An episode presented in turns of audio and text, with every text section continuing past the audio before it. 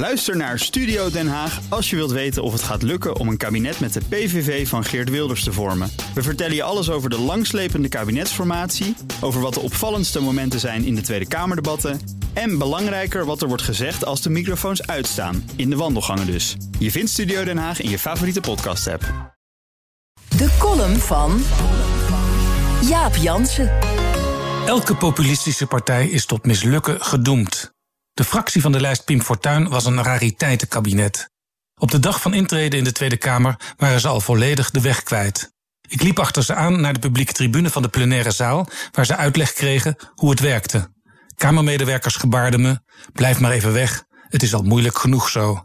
CDA en VVD trokken de LPF het kabinet in. Ze merkten al gauw dat dit niet werkte.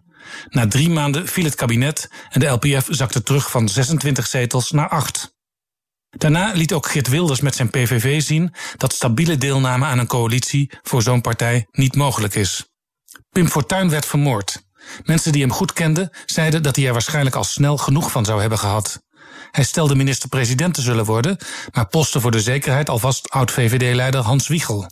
Ook Thierry Baudet kondigde aan premier te worden, al had hij er eigenlijk geen zin in, zei hij erbij.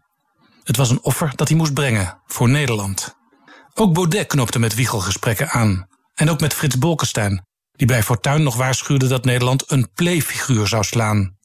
Maar toen Baudet speechte over de uil van Minerva, barstte Bolkestein uit in hoongelach. Het is toch niet te geloven, kraaide hij. Wat een onzin. Ook Wiegel kon Baudet op het laatst niet meer volgen. Fortuyn schreef De puinhopen van acht jaar paars.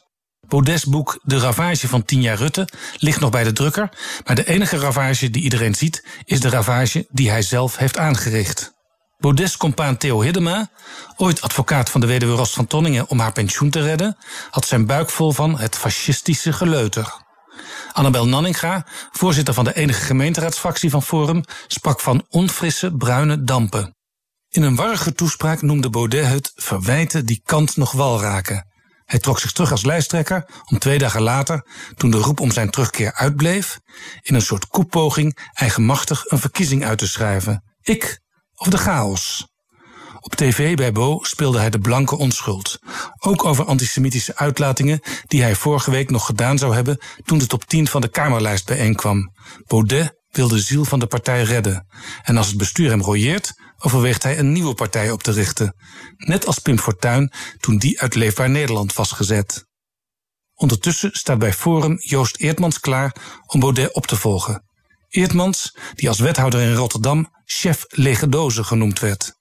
Hij zat in 2002 al in de LPF-fractie en is inmiddels toe aan zijn zevende partij.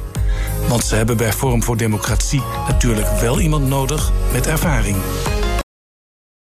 Ook Thomas van Zeil vind je in de BNR-app. Je kunt live naar mij luisteren in Zaken doen. De BNR-app met breaking news, het laatste zakelijke nieuws... en je vindt er alle BNR-podcasts, bijvoorbeeld Het Nieuwe Geld. Download nu de gratis BNR-app en blijf scherp.